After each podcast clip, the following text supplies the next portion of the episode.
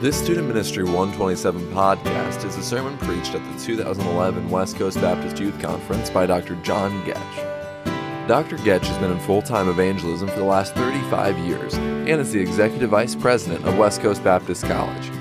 On the weekends and during breaks in the college schedule, he continues to preach revivals and special services wherever possible. For more sermon resources, please visit preaching.lancasterbaptist.org. We see life from the playing field, but God sees it from the blimp. You and I can only see right now. We're in high school, we're in junior high.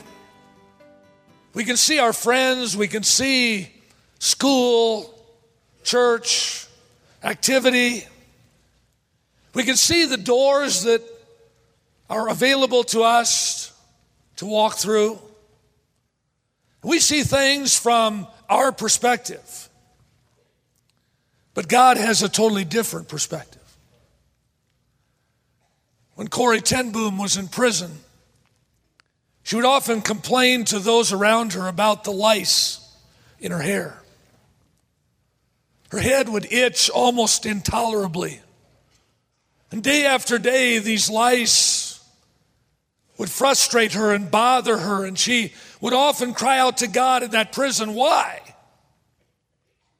I mean, it's one thing to be in prison for your faith, but why, Lord, do I have to suffer? It wasn't until she was released from that prison that she found out that the reason that she was never raped was because of the lice. You see, young people, sometimes we look at life and we get frustrated. We look at the right now and we can't quite figure it out. And we say, God, why? Why is this happening? But God sees the big picture. And just like Jeremiah, God has a plan for your life. Teenager, are you submitting to that plan? Are you willing to take that step up the stairs to the cause that God is calling you to?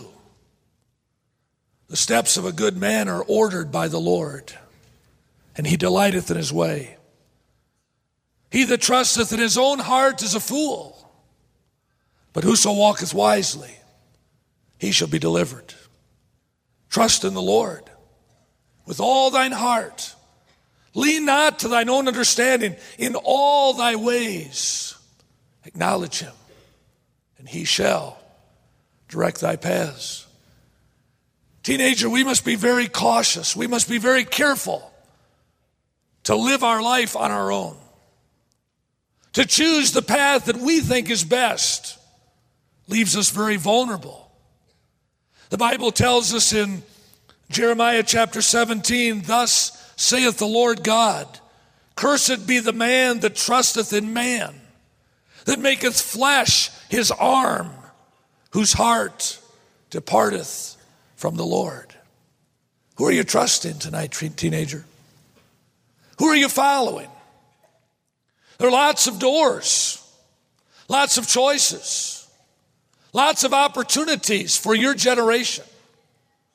But who are you going to follow? Jeremiah was willing to step into the cause that was bigger than himself, bigger than his dreams, bigger than his desires. How about you? How about you? In our brief time tonight, I want you to look at three components tonight in the cause that God is calling teenagers to in this room in this youth conference. I believe with every fiber in my body that God has a plan for every teenager in this room. God has something bigger than yourself, bigger than your plans, bigger than your dreams. And God is looking for young people in this conference to say, I will step into that cause. I want you to see, first of all, the providence of Jehovah both in good times and bad. God always has a plan. You see, Jeremiah lived during the time of Josiah, the young king who led the nation of Judah back to God. Josiah led the nation to 31 years of wonderful revival, and Jeremiah was right there experiencing that wonderful time. But Jeremiah also lived beyond Josiah. He watched as Nebuchadnezzar came down from Babylon and destroyed Jerusalem and took God's people captive. But in the good times and the bad times, Jeremiah realized that God had a plan. You see, young people, God is Alpha and Omega, the beginning and the ending, which was, which is, and which is to come. Young person, God knows everything about your past. God is living in your present. And God already knows your future. You tonight, as a teenager, are a supernatural creation of God. The Bible tells us here in verse number five before I formed thee in the belly, I knew thee. Young person, before you were even born, God knew all about you. Thou hast possessed my reins. Thou hast covered me in my mother's womb. I will praise thee, for I am fearfully and wonderfully made. Marvelous are thy works, and that my soul knoweth right well. My substance was not hid from thee when I was made in secret and curiously wrought in the lowest parts of the earth. Thine eyes did see my substance, yet being unperfect, when as yet there was none of them. In thy book all my members were written Listen, you understand what the psalmist is saying there? Before you had eyes in the sockets of your skull, God already had the color of those eyes written in his book. Before you had hair on the top of your head, God already had recorded what color it was going to be. He already knew how tall you were going to get. He knew how smart you were going to be. God knew you before you existed. You are a supernatural creation of God. But with that supernatural creation, I believe across this room tonight, there is a sanctifying care that has been given by God in your life. Look at verse 5. Before I formed thee in the belly, I knew thee, and before thou camest forth out of the womb, I sanctified thee. Long before Jeremiah ever took a step on planet Earth, God had already set him apart for a cause.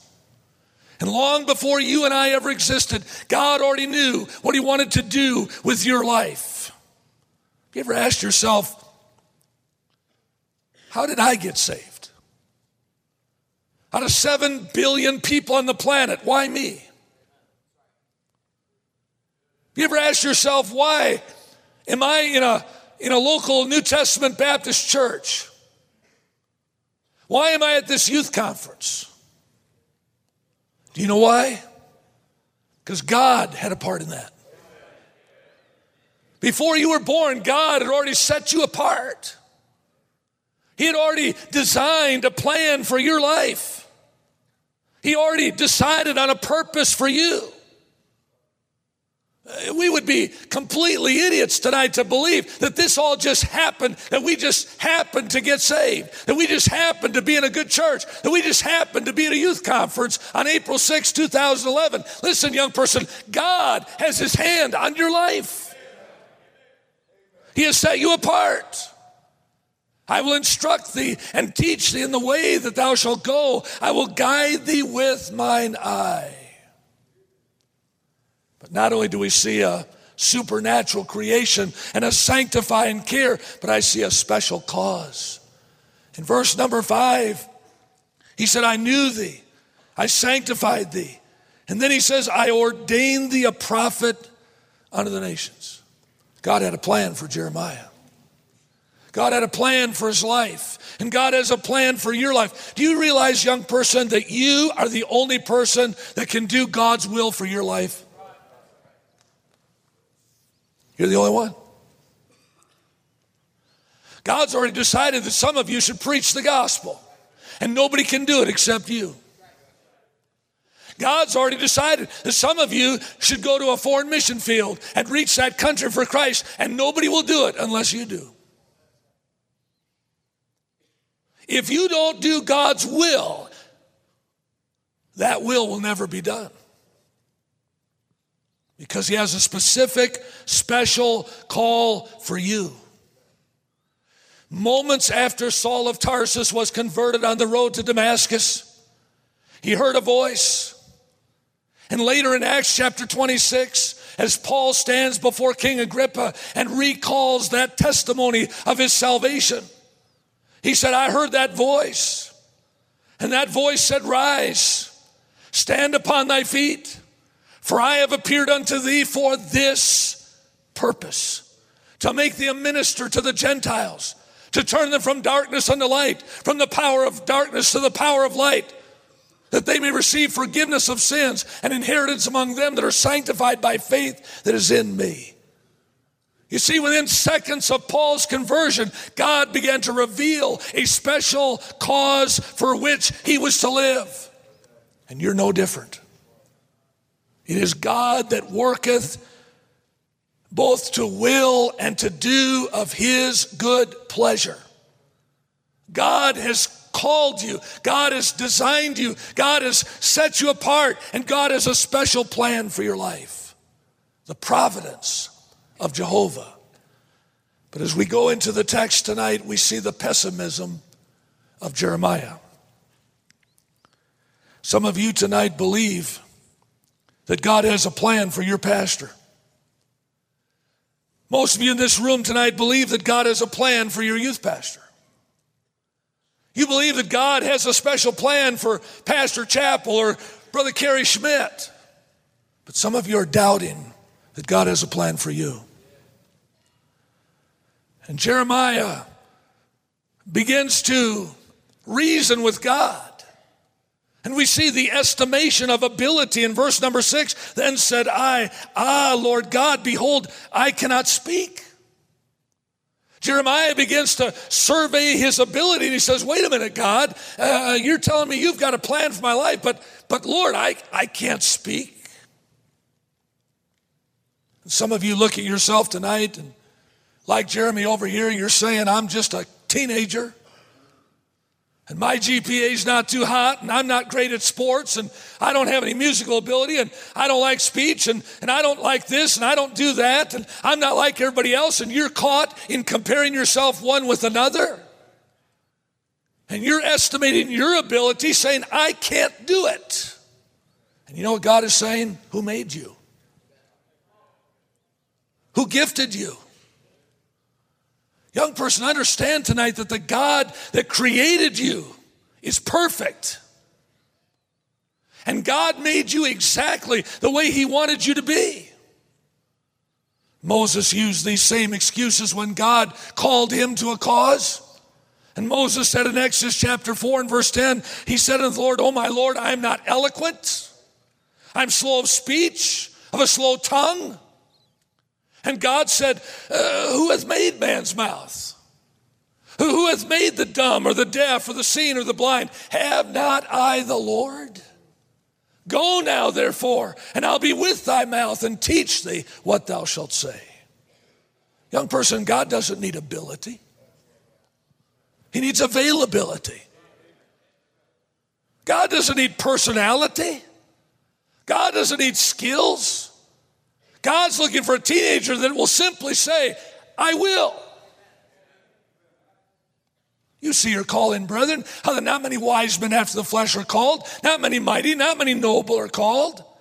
For God hath chosen the foolish things of the world to confound the wise, and the weak things of the world to confound the things that are mighty, and base things and things that are despised hath God chosen, yea, and things that are not to bring to naught the things that are, that no flesh should glory in his presence the estimation of ability. And then we see the excuse of age.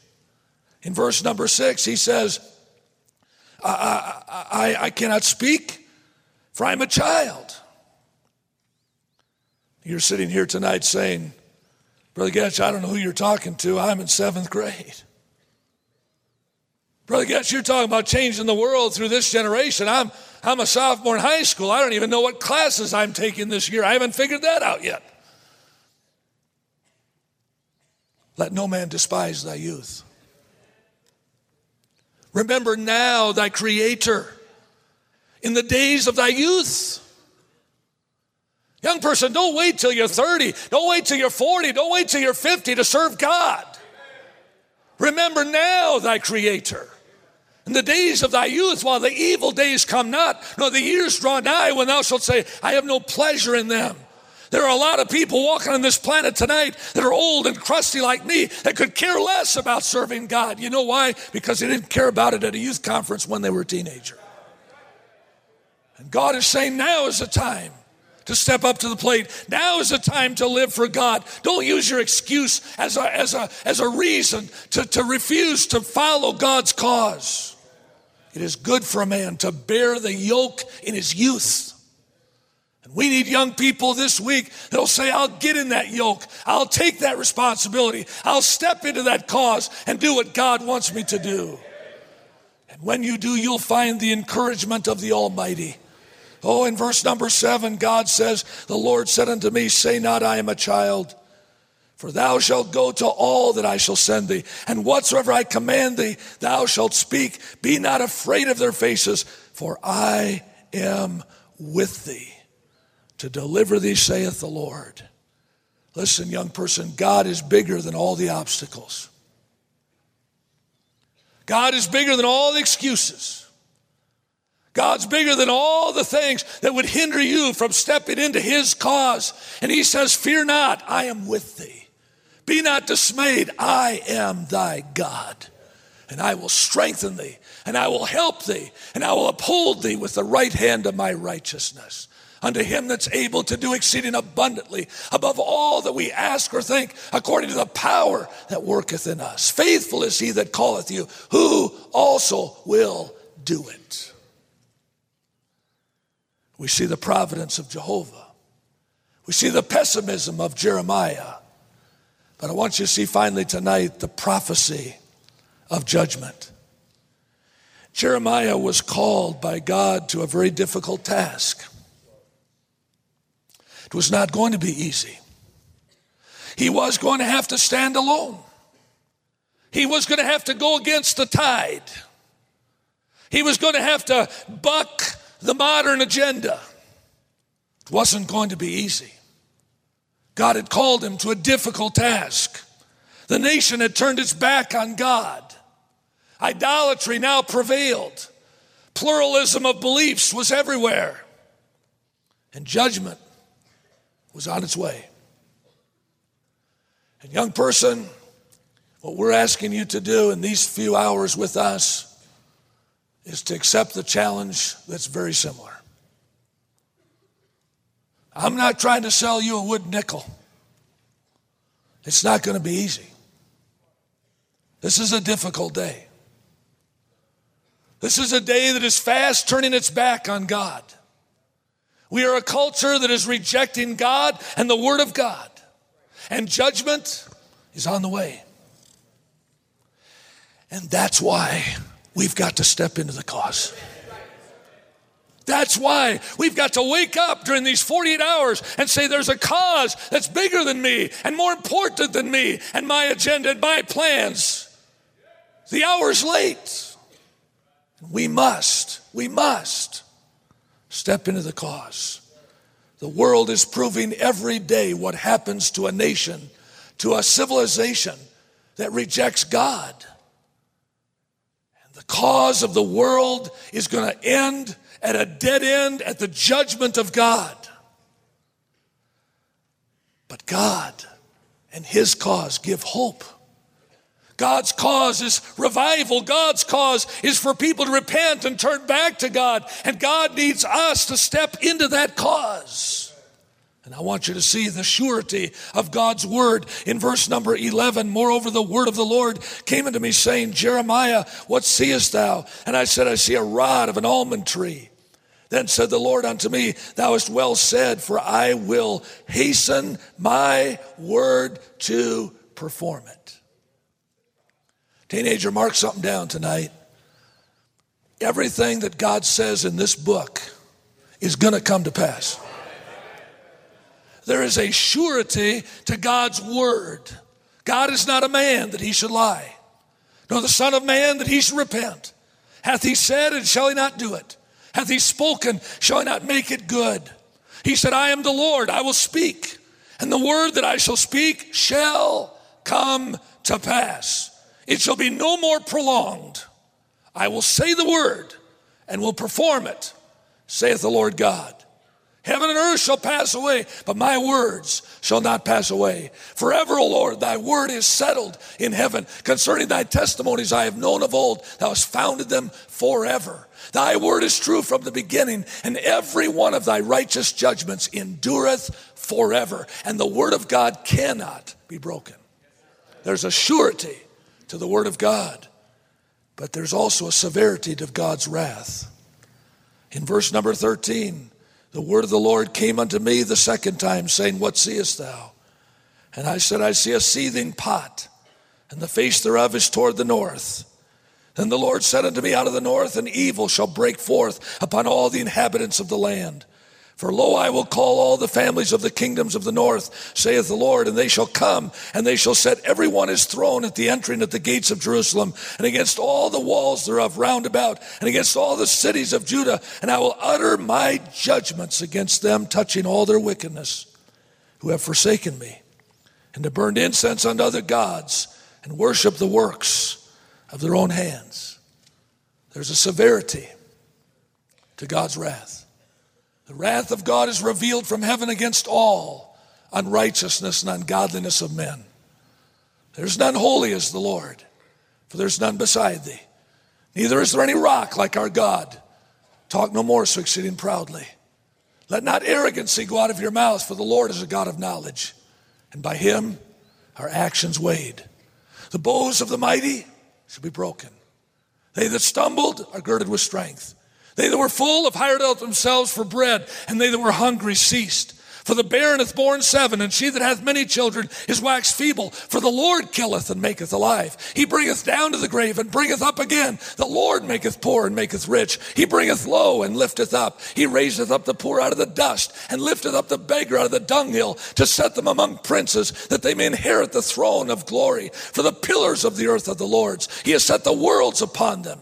The adversaries of the Lord shall be broken to pieces. Out of heaven shall he thunder upon them until they be destroyed, for by strength shall no man prevail. I know it is so of a truth, for how can a man be just with God? If he contend with him, he cannot answer him one in a thousand. Who hath hardened himself against him and hath prospered?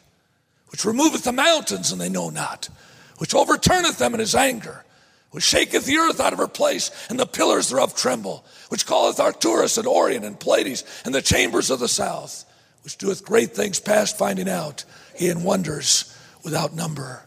There's a surety to God's word. There's a severity to God's wrath, but I want you to see finally, there's safety in God's will. In verse number 17, thou therefore gird up thy loins, Jeremiah, and arise Speak unto them all that I command thee. Be not dismayed at their faces, lest I confound thee before them. For behold, I have made thee this day a defense city, an iron pillar, brazen walls against the whole land, against the kings of Judah, against the princes thereof, against the priests thereof, and against the people of the land. And they shall fight against thee, but they shall not prevail against thee, for I am with thee, saith the Lord, to deliver thee. Young person, there's safety in God's will. When you step into God's cause, you step into God's protection. Now, you can walk through any door you want to, but behind those doors, there's no protection. It is only in God's cause that He promises to deliver you. Greater is he that's in you than he that's in the world. Thou keep him in perfect peace, whose mind is stayed upon thee, because he trusteth in thee. Trust ye in the Lord Jehovah, for the Lord Jehovah is everlasting strength. Major Ron Brooks was a helicopter pilot in Korea. He was the best the Army had. He was decorated throughout that war, came home a hero. Major Brooks was a born again Christian. When he came home from the Korean War, he went to Bible college, studied for the ministry, graduated, and stepped into the cause that God had called him to, to fulfill. He became an assistant pastor, got married, had some children, began to serve God, and God blessed him. But when the Vietnam War broke out, the U.S. Army called. They said, Brooks, you're the best we've got. We're calling you back. When the Army calls, you don't have a choice. Major Brooks went to his pastor. He said, Pastor, I've received orders to go to Vietnam. I'm going to have to take a leave of absence. He gathered his wife, his children. They knelt around a living room couch and asked God to protect him. Major Brooks was the best helicopter pilot the nation had. In Vietnam, because of the way the war was set up, they needed somebody with expertise at the controls of that lead helicopter that could fly into an area and put down a fog so that other helicopters could fly in and drop supplies or drop soldiers. And so Major Brooks was given the responsibility to fly that lead helicopter. It would be dangerous. They would take the first hits from the enemy. And throughout his military career in Vietnam, Major Brooks was shot down on more than one occasion and survived by making his way through rice paddies over several days to escape the enemy. Major Brooks' co pilot was a man by the name of Sandy. Sandy was not a Christian. Major Brooks made it a point that everybody he met, before he ever said hello, he said, I just want you to know I'm a Christian. I don't cuss. I appreciate if you wouldn't. He'd always make his testimony known. He did so with Sandy. Sandy wasn't a bad guy. I suppose, in many ways, a typical young man in the military, fighting for his country, believing in a cause. But Sandy, it just, it wasn't time to get saved. It wasn't time to be religious. But as they would fly into those missions, Major Brooks would often remind Sandy one day, you're going to die. You're going to meet God. You need to prepare. On one particular morning, Brooks and Sandy received their orders. They were going to be flying that morning into a very dangerous area. The government was relying on them to lay down this fog over an area so that supplies could be taken in. Their routine was to take their helicopter up on a test run for about a five minute flight, just to make sure everything was in full operation. They would then land back at the camp, eat a brief and very uh, small breakfast, get back in the helicopter, and fly their mission. It was the way it was always done. That morning, Ron Brooks and Sandy climbed into that helicopter and they flew that test flight. They came back and landed, and Major Brooks said, Sandy, before we go in for a bite to eat, I want to talk to you. He said, Sandy, this is probably the most dangerous mission we've ever flown. There's a chance we're going down again. One of these times, we may not come back. Sandy, you need to make sure that you're ready to meet God. Wouldn't you like to trust Jesus Christ? You know what I've told you. You know the gospel. Sandy, today is the day of salvation. Sandy looked at Ron and he said, Ron, you're a good friend. You're a great pilot. You've helped me. But he said, Ron, not now. Maybe, maybe later. Maybe, maybe when we get back, we can talk. Right now, I just got to focus on the mission. They stepped out of that helicopter and went in, ate breakfast, came back out. The helicopter had been checked by everyone that it was safe and ready to go. They stepped in that helicopter and flew their mission. They took a lot of hits. The helicopter was badly damaged. But Ron, the expert pilot that he was, was able to somehow move that helicopter out of danger and back to a safe zone and landed. As the helicopter came to a rest in a rice paddy, Ron said, Sandy, we did it. He flipped up his helmet and looked over to Sandy, and there was a stream of blood flowing down his neck under his helmet. Ron quickly unfastened his seatbelt and reached across the front of that helicopter and grabbed Sandy's helmet and pulled it up. And Sandy was in eternity. When the helicopter was towed back to base, they did a complete investigation of where those where the ammunition had hit the helicopter, the type of ammunition that was used, the damage that had been done. They found the bullet that had entered the helicopter that killed Sandy. It entered the helicopter on Major Brooks' side. It pierced through the metal and was headed straight for the heart of Major Ron Brooks. But as it entered that helicopter, it hit a tiny little screw on the steering mechanism of that chopper.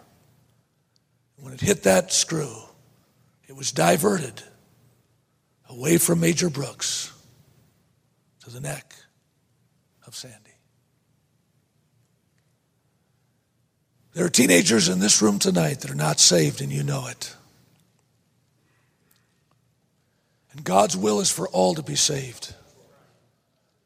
And, young person, you walk out of this building tonight without Christ, you walk away from God's protection. You've heard the gospel. You know you need to be saved. Don't take the chance. You'll have another chance. I'm talking to teenagers tonight all over this room. God's been talking to your heart for months. He's been speaking to you, and you've been saying no. You've been pushing it aside. Some of you, the first night of youth conference, you're just hoping to survive the preaching. You're just hoping it doesn't get too heavy because you want to go through one of those doors. You want your plan, your agenda, your life. And, young person, you have that choice.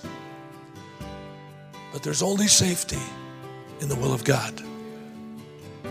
And I beg you, step into his cause. Thank you for listening to this Student Ministry 127 podcast. For more sermon resources, visit preaching.lancasterbaptist.org. And for information about West Coast Baptist College, visit wcbc.edu.